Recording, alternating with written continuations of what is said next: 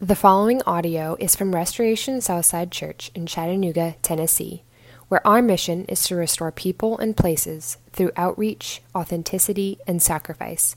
For more information, visit restorationsouthside.org. For length of days and years of life and peace they will add to you. Let not steadfast love and faithfulness forsake you. Bind them around your neck. Write them on the tablet of your heart so you will find favor and good success in the sight of God and man. Trust in the Lord with all your heart and do not lean on your own understanding. In all your ways, acknowledge him, and he will make straight your paths. Be not wise in your own eyes. Fear the Lord and turn away from evil. It will be healing to your flesh and refreshment to your bones. Honor the Lord with your wealth and with the first fruits of all your produce.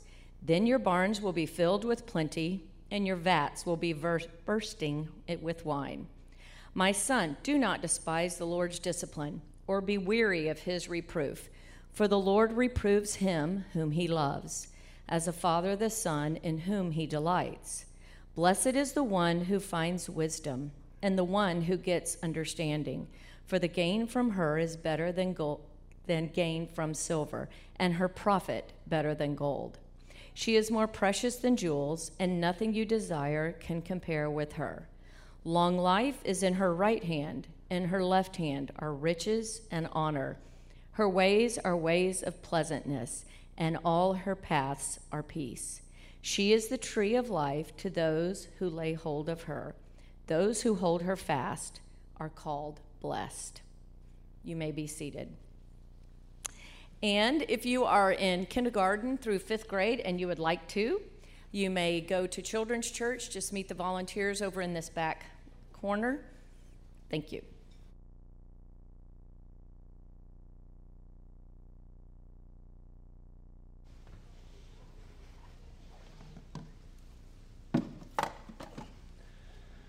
Thank you, Mary Lou. Good morning. We're so glad that you're here with us. If this is your first time, my name is Jared. I'm also on staff here at Restoration Southside, and we are so glad that you're here. I'm going to be in the back after the service. If it's your first time here, please do come by and say hello. We love to know our people here, and we want you to know us. So I encourage you to do that. In just a few moments, we're going to dive into Proverbs 3. So if you would like, you can keep the app open, uh, the scriptures there in the order of worship. But before we do that, I just wanted to uh, kind of catch you up if you've missed an email from me or if um, you weren't here the last couple weeks. But we're a two year old church plant. We're two years plus two months. Uh, and it has been extremely beautiful and extremely difficult being a church plant. Um, let me review that for you. Uh, at the beginning, we had difficulty finding rental space, and the rental space we did find didn't work for us, and so we had to get out from under that. That was an initial stressor. And then within six months, we had lost two dear loved ones of our church. And that was extremely sad and heavy. And about three months after that, there was this thing called COVID 19 you might have heard of. And that was very difficult for us. And so, despite all of the difficulties that we've been facing, the Lord has also just been growing us exponentially and being so kind to meet our needs even in difficult places. And so, uh, one of the things that has continued to happen is, is that uh, we have moved towards becoming our own self governing church.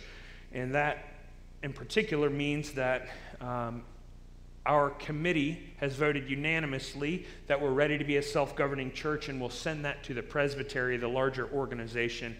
And uh, hopefully and confidently they will approve that, and then we will have an election of our own leaders here uh, in July, and then have our own uh, particularization service. The service where we become our own church will happen in early August, and so we're grateful for that. Not only is that fast for two years for that to have happened, but uh, the owners of this facility have come to us and said that they would be willing to sell us this facility, the Peyton the suite on Broad and the surrounding parking lots. And we are looking into that. We have a committee that has about five directors in it. uh, men and women, and an executive director sort of exploring the options of what would it look like for Restoration Southside to buy this facility. And so we have one of the committees looks at kind of the, the pace, the timeline in which we would do these things. One of them looks at capital fundraising and whether we can raise those funds. One of them works with communication and making sure that we keep you up to date. One of them works with um, financing and working with the bank. Somebody works with construction and helping us figure out um, if we were to move into this facility full time, what would that mean? Uh, what would we need to do to this facility? So we have uh, been working hard at those things, and we're going to keep you posted with uh, how those conversations go. Ultimately, we're all in this together. So we just wanted to be transparent and let you know that those conversations are continuing to go on, and better than that, continuing to move forward. And so we'll keep you uh, apprised of that in the coming weeks. I try not to live my life in the office quotes, but I can't help it.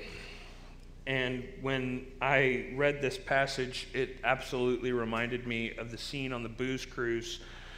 If you don't know The Office, Michael Scott is this fumbling office manager, and he decides to take his employees on a training outing, which is a booze cruise, and it's freezing and he takes the people, but Michael's really upset because the captain of the ship and the captain of the party does not want Michael speaking very much. And so the captain of the party keeps the party going and he's having fun and he's reminding everybody that he's in charge. And Michael keeps getting pushed to the side, and Michael hates being pushed to the side. And so at some point, Michael comes forward, and there's people from his staff and just other people on the boat and they come forward. Michael comes forward and says, Friends, I have terrible news. The boat is going down. This is not a joke. This is not a false alarm. Please get your life jackets.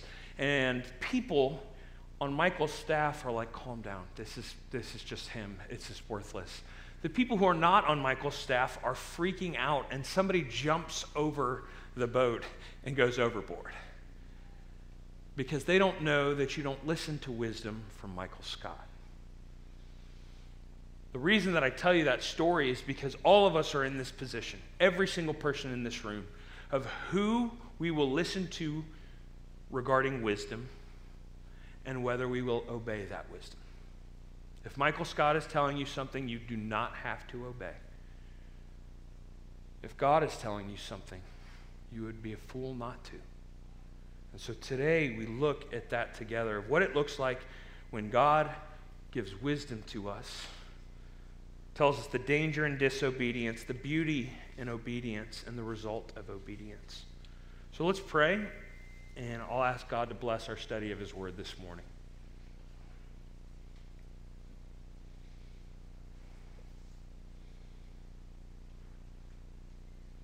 Lord, would you have mercy on me, a sinner? I thank you and I praise you for your word and your Holy Spirit, and I ask that you would move powerfully this morning. There are those in this room who know you and who have gone cold, who forget your faithfulness. There are those of you in this room, those of us in this room that don't know you at all. I need to be reminded or shown for the first time who you are and what you're really like.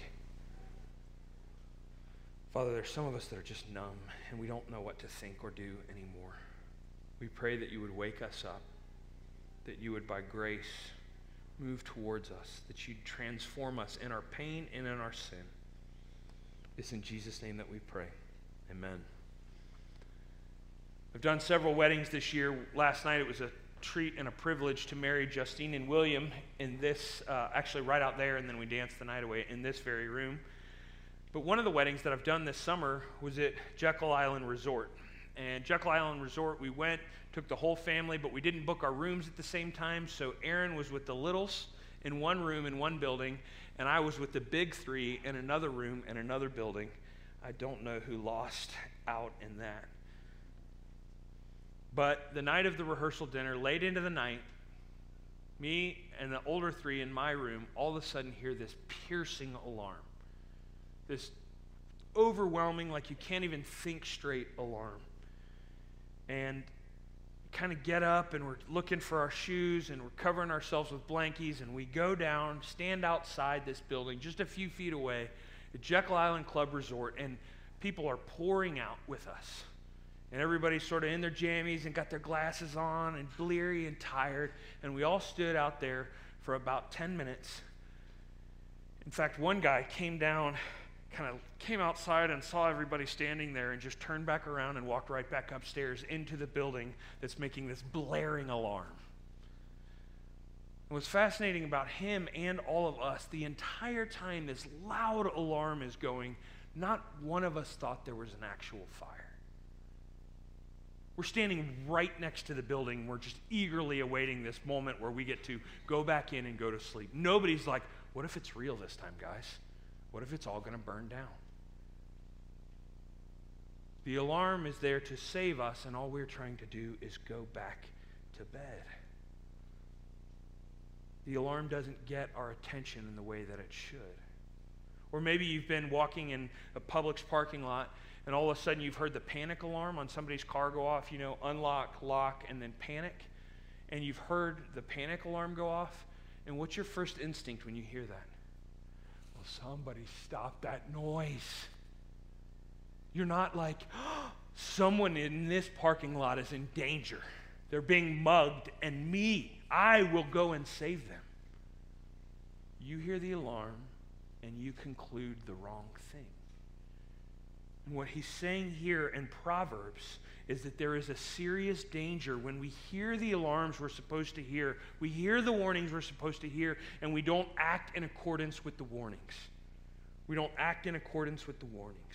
So, whether it's a fire alarm and we're all standing right next to the building, or a panic alarm and nobody panics, even though sometime it somebody should, or whether it's the Bible telling us these are life or death decisions, nobody Here's what I mean. If you were, say, 50 years ago in the church, the big question that we, a pastor, would have to answer for you is Is the Bible true? Is Jesus the only way to heaven? Is that verifiably true? Or is it not true? And there's other ways to heaven, or there's multiple uh, texts that we can trust. That would be the central question is, is it true or is it not true? Our generation, frankly, does not that's not the question anymore. You could be in this room, think the Bible is true, think that Jesus is who he says he is, and it just doesn't matter. It's just not compelling. So the, the question 50 years ago is is it true or is it not true? The question now is is it beautiful or is it common? Is it worth living your life for, or is it just something that kind of gets in your way and you don't really like? And there we are again, hearing the alarms of God's word, trying to get our attention, and we just don't care.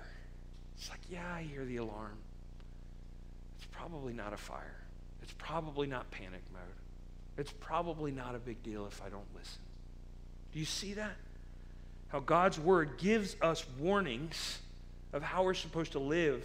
Wisdom is the skill in godly living. God's word gives us wisdom, the skill in godly living, and we just miss the alarms. We don't act in accordance with the alarms. Let's do this quickly. Let's talk through what the danger is in disobedience. Nobody likes the word obedience. The only time I like the word obey is when I am saying it to my children. And even then, they don't do anything. But nobody likes that. In our, our Western culture, in, our, in the sense that we don't want any authority over us at all, in our American, I can do it on my own, we don't want anyone telling us what to do. And that's why obedience is so difficult, is we think it's somebody telling us something that we don't want to do. And the Bible here is saying you have to reframe that to care about that. You will never care if you think that the Bible is something telling you to do something that you don't want to do. So he says, first thing is don't forget. Don't grow cold. The dangers in disobedience is that you'll forget and grow cold. Look with me in verses 1 through 4. My son, do not forget my teaching, but let your heart keep my commandments. For length of days and years of life and peace they will add to you. Let not steadfast love and faithfulness forsake you. bind them around your neck and write them on the tablet of your heart. So you will find favor and good success in the sight of God and man. The first danger is that we will forget and that we will grow cold. We will forget. Now, what he means in context is God has done all of these incredible things for his people. You know that from creation itself to choosing a people who did not deserve it, to rescuing that people from Egypt and bringing them into their own land. That God has done all of these faithful things, and yet the people of God tend to forget. And you and I are like that too. Haven't you been in places in your life where you were pleading with God, God, if you don't intervene, if you don't show up right now, if you don't do this, if you don't give us this thing, we're not going to make it. And friends, you're still here. There are things that God has done in the past that we, we have such a short term memory for. And we sort of mix this up. The Bible says we're supposed to have a huge memory for what God has done and a tiny memory for the mistakes that we have made. Paul says, forgetting what is behind me, straining towards what is ahead. So, a huge memory for God's faithfulness and a short term memory for the things that we have done wrong. Some of you have seen the show Ted Lasso. It's a phenomenal show, but I can't commend it to everybody because it's got some really rough language to it. But it's this positive, encouraging show because Ted is this optimist and he wants his team to do well. He wants to encourage them. And so at one point, Ted has this left back, this left fullback who's not playing to his full potential. And in fact, at one point during practice, he sort of kicks the ball straight out of bounds and he says, Sam, come over here a minute. And Sam walks over, and Sam's starting to apologize before he even gets there. And he says, I'm so sorry, coach. And he goes, Sam, do you know what the happiest animal on earth is? Sam sort of looks at him at practice and goes, No. And he says, It's a goldfish. You know why? He says, No. And he says, Goldfish has a 10 second memory, Sam. Be a goldfish, Sam. Be a goldfish.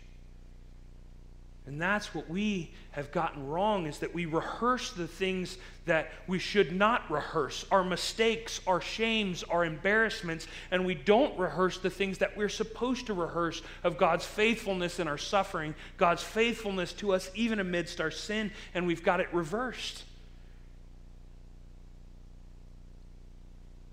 And that's what I want you to focus on is that if you want to have a new respect and appreciation for obedience, what he calls you to do is have a huge litany and history of things that he has done for you in the past. When you remember that, you will say, This person has my love, this person has my worship. This person has been good to me. And so, even now, when I don't understand this, or even now when I don't like this, I will obey because I have seen the kind of God that I serve from the past. You see, we focus on our mistakes and forget his faithfulness. And it says we're supposed to forget our mistakes and focus on his faithfulness.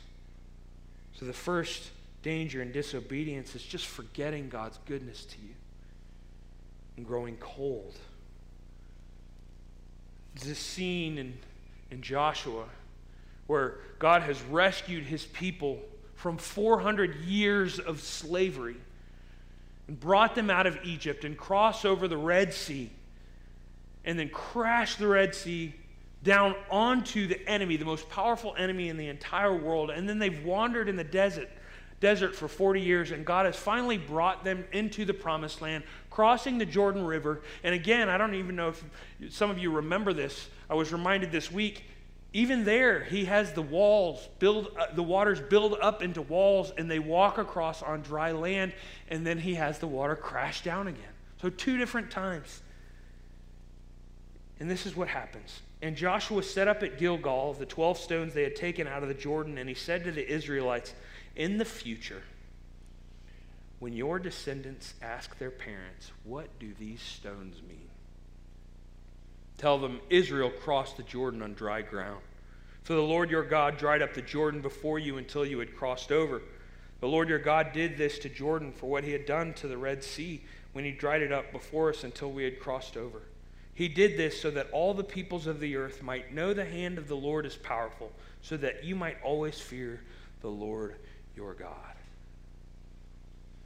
What are the stones in your life which you have placed to say, I will not forget his goodness to me?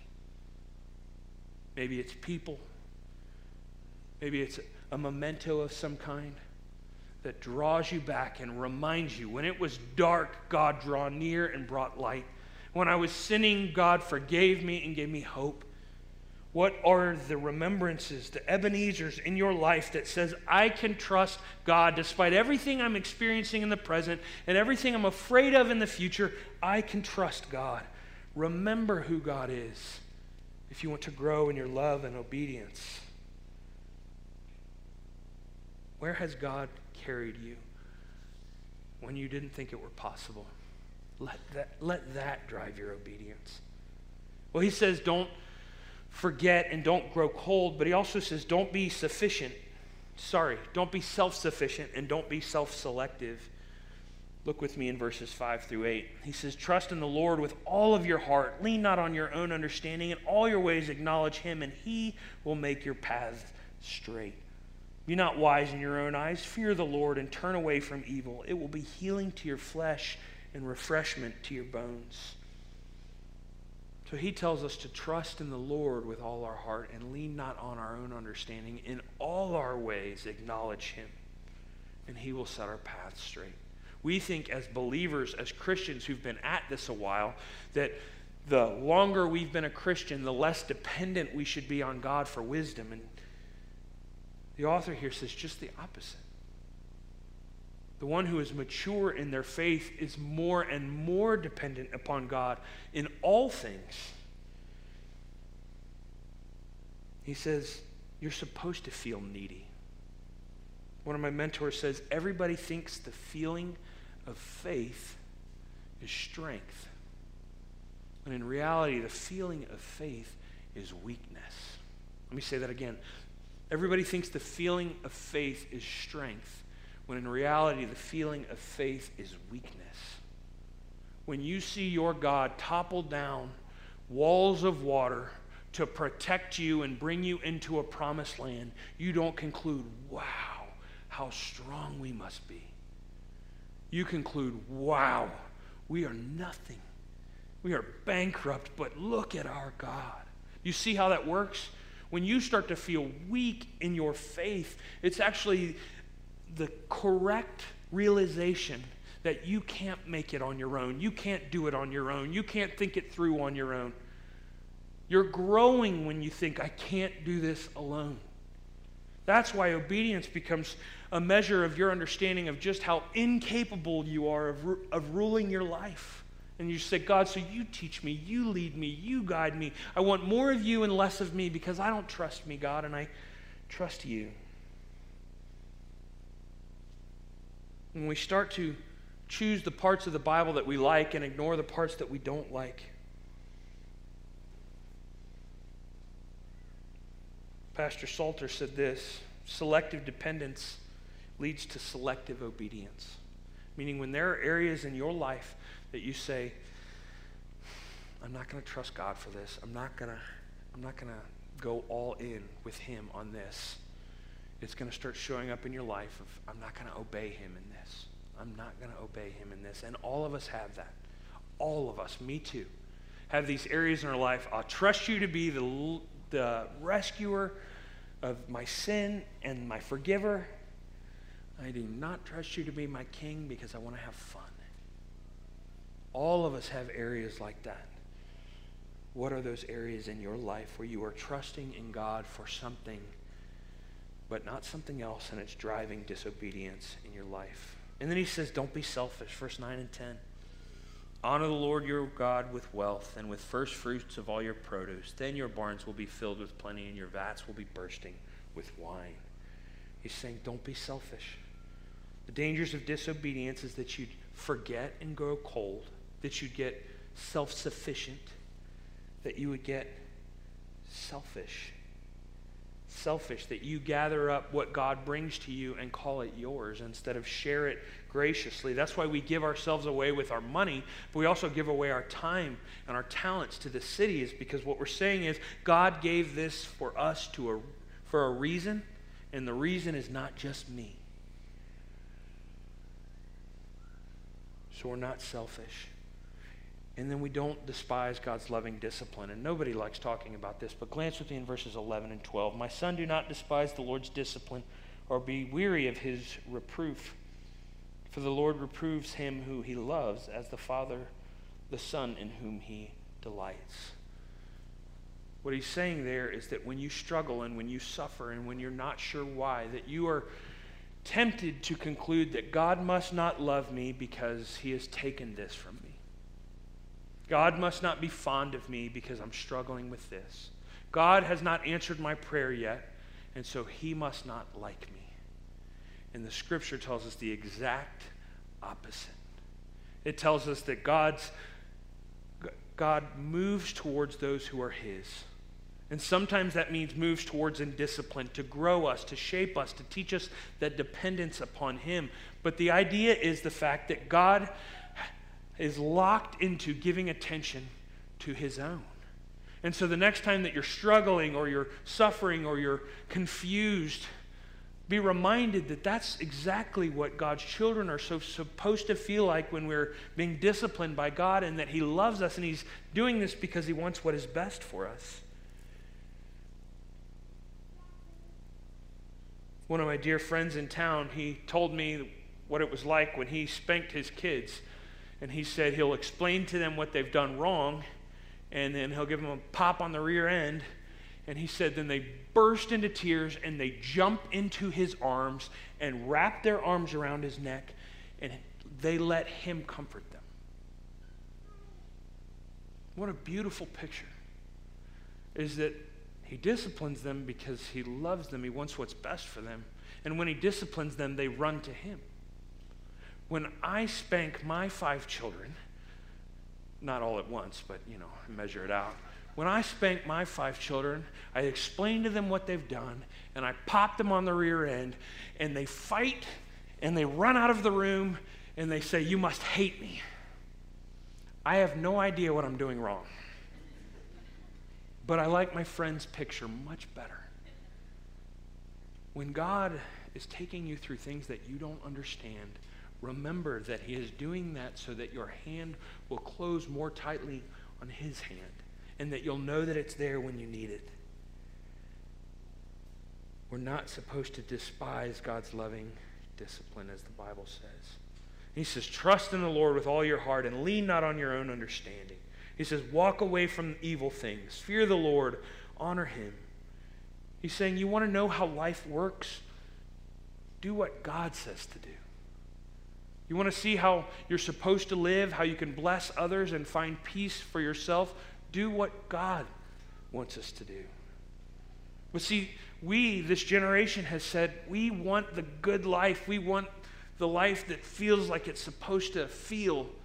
We just don't want to do what God wants us to do. And He's saying those things are mutually exclusive.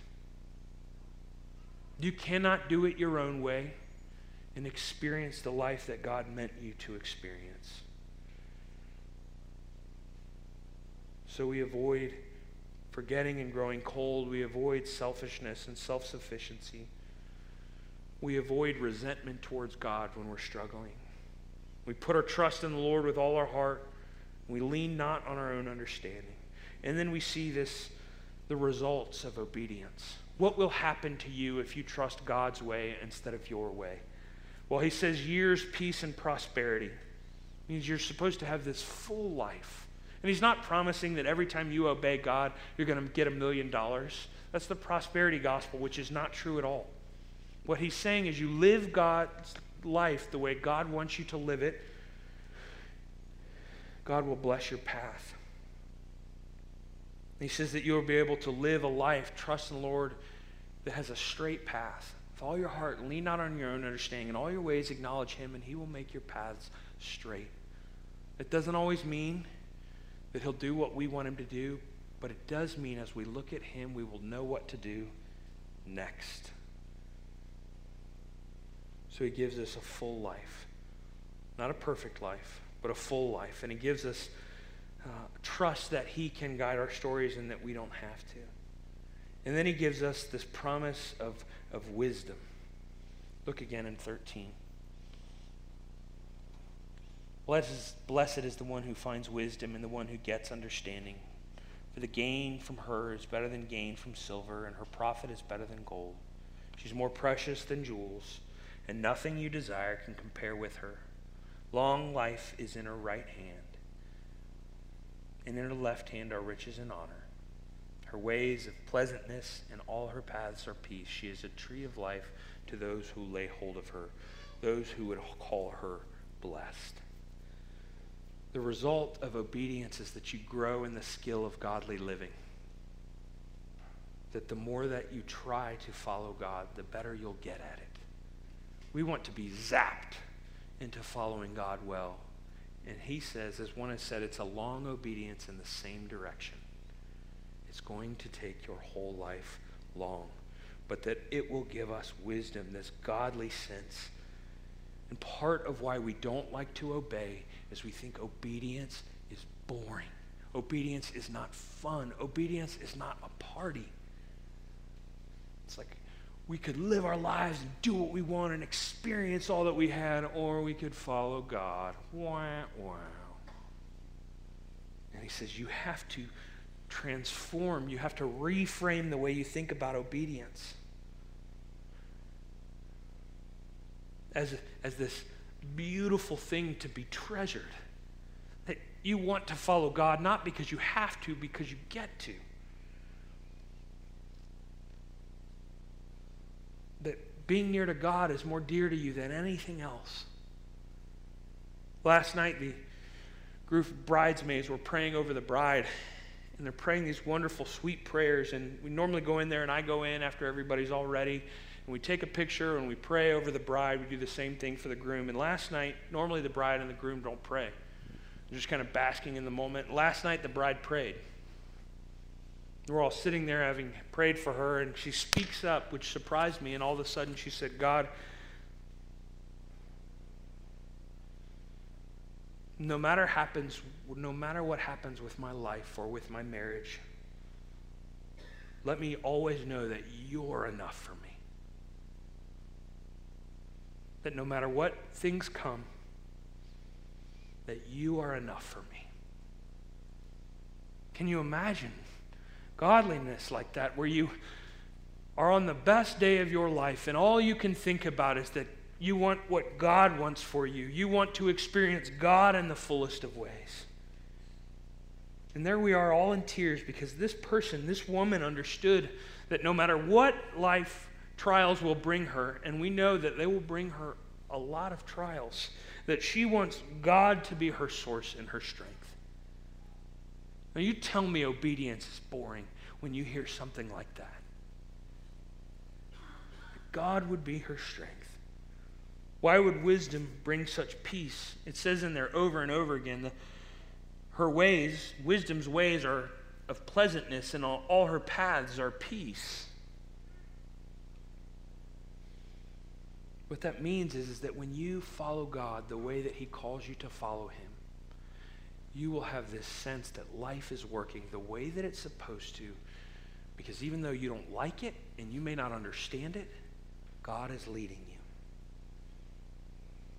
And then this last thing, and we'll close here. What's that reference in verse 18? The tree of life to those who lay hold of her those who hold fast are called blessed.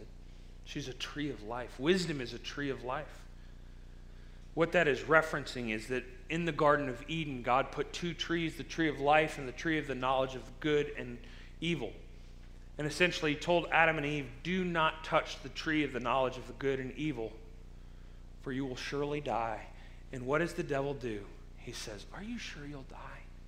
Ultimately, obedience and disobedience comes down to that moment where somebody says, I will believe what God says even when it doesn't make sense to me, or I will not believe in God and it will lead me to death. And he says, if you follow Jesus, you will be a tree of life. You'll be giving out wisdom and goodness and sacrifice for others. Your life will exist for the sake of those around you. It's a tree of life.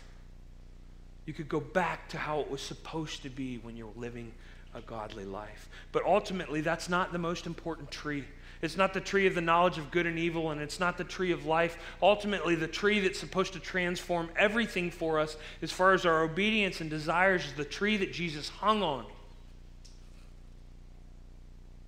Jesus took the short life so that yours would be long. Jesus took poverty so that you could be rich. Jesus gave up favor with man and God so that you would be loved and welcomed at God's table. Jesus took the hard path, the crooked path, the deadly path, so that your path would be made straight.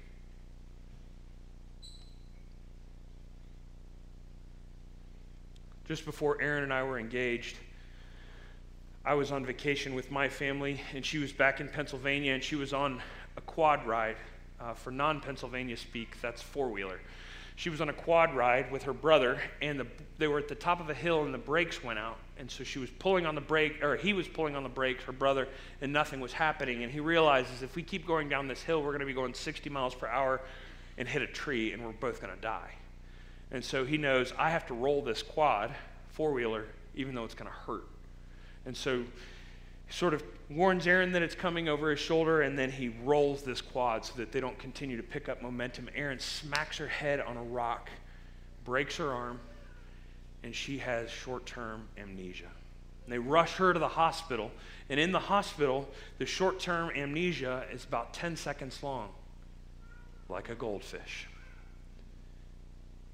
And the question that she keeps asking, because I'm away and on vacation with my family in a different state, is Does Jared still love me? Why is Jared not here? Does Jared still love me? And at first, her family's really supportive. Yes, Jared still loves you. He's just out of town. He's going to get back to you as you can. And she go, okay, okay. Does Jared still love me? And literally every 10 seconds, all night, to her dad and brother. Eventually, they call me and they're like, hey, man, we need your help. This is getting old. So I say, I got you. So I send a text to her brother's phone. This is Erin. I still love you. Love Jared. And she'd be laying there in the dark of the ER and spring up and say, oh, Does Jared still love me? And her brother would be like, Go back to bed. Ten seconds later. Does Jared still love me?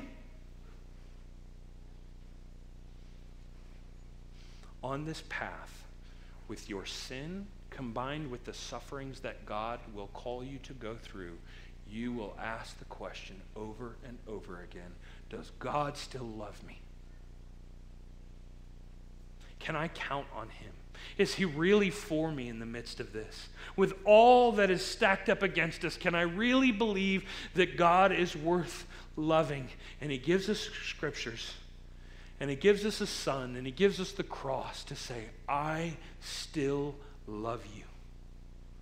Just look at my son. Let's pray.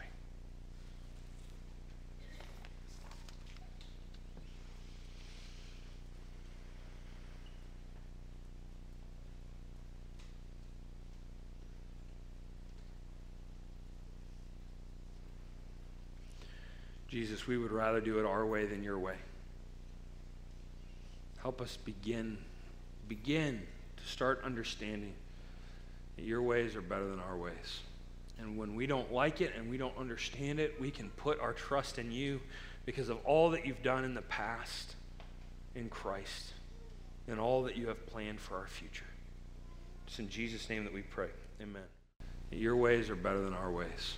And when we don't like it and we don't understand it, we can put our trust in you because of all that you've done in the past in Christ and all that you have planned for our future.